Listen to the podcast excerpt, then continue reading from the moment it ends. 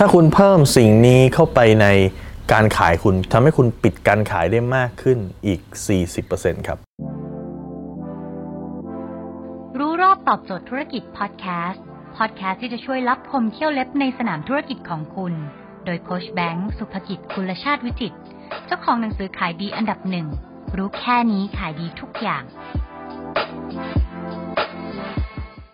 สิ่งนั้นคืออะไรรู้ไหมครับน้ำเสียงครับหลายๆคนเนี่ยพอเวลาดูรุ่นพี่พูดเนี่ยคุณจะไปจำแต่คำพูดแต่คุณลืมดูวิธีการพูดครับ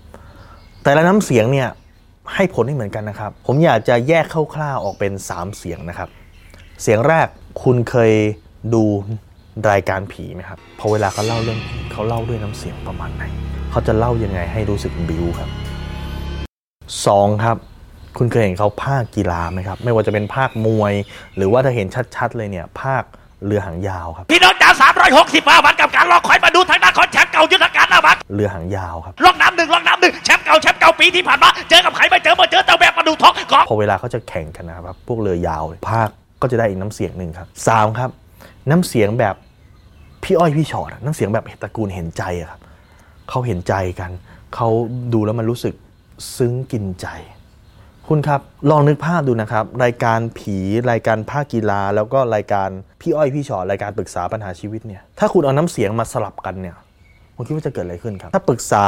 ปัญหาชีวิตคุณเอาน้ำเสียงแบบภาคกีฬามาหรือภาคกีฬาคุณเอาน้ำเสียงแบบเล่าเรื่องผีมาหรือเล่าเรื่องผีคุณเอาน้ำเสียงแบบปรึกษาปัญหาชีวิตมามันก็ไม่อินถูกไหมครับดังนั้น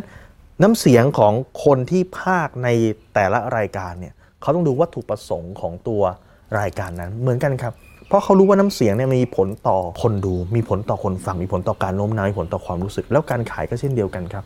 เพราะหน้าที่คุณคือโน้มน้าวความรู้สึกของเขาแล้วนะน้ำเสียงที่คุณนำเสนอออกไปเนี่ยต้องเป็นน้ำเสียงที่ทำให้ลูกค้ารู้สึกอินไปตามกับประโยคที่พูดบางทีต้องพูดเร็วใช่ครับบางทีต้องพูดช้าบางทีต้องพูดด้วยเสียงสุขุมและนุ่มลึกครับเห็นไหมครับน้ำเสียงที่แตกต่างกันมีผลทำให้ความรู้สึกแตกต่างกันครับ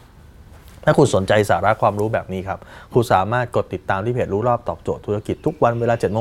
จะมีคลิปความรู้แบบนี้ครับส่งตรงถึงคุณทุกวันถ้าคุณไม่อยากพลาดคุณสามารถแอด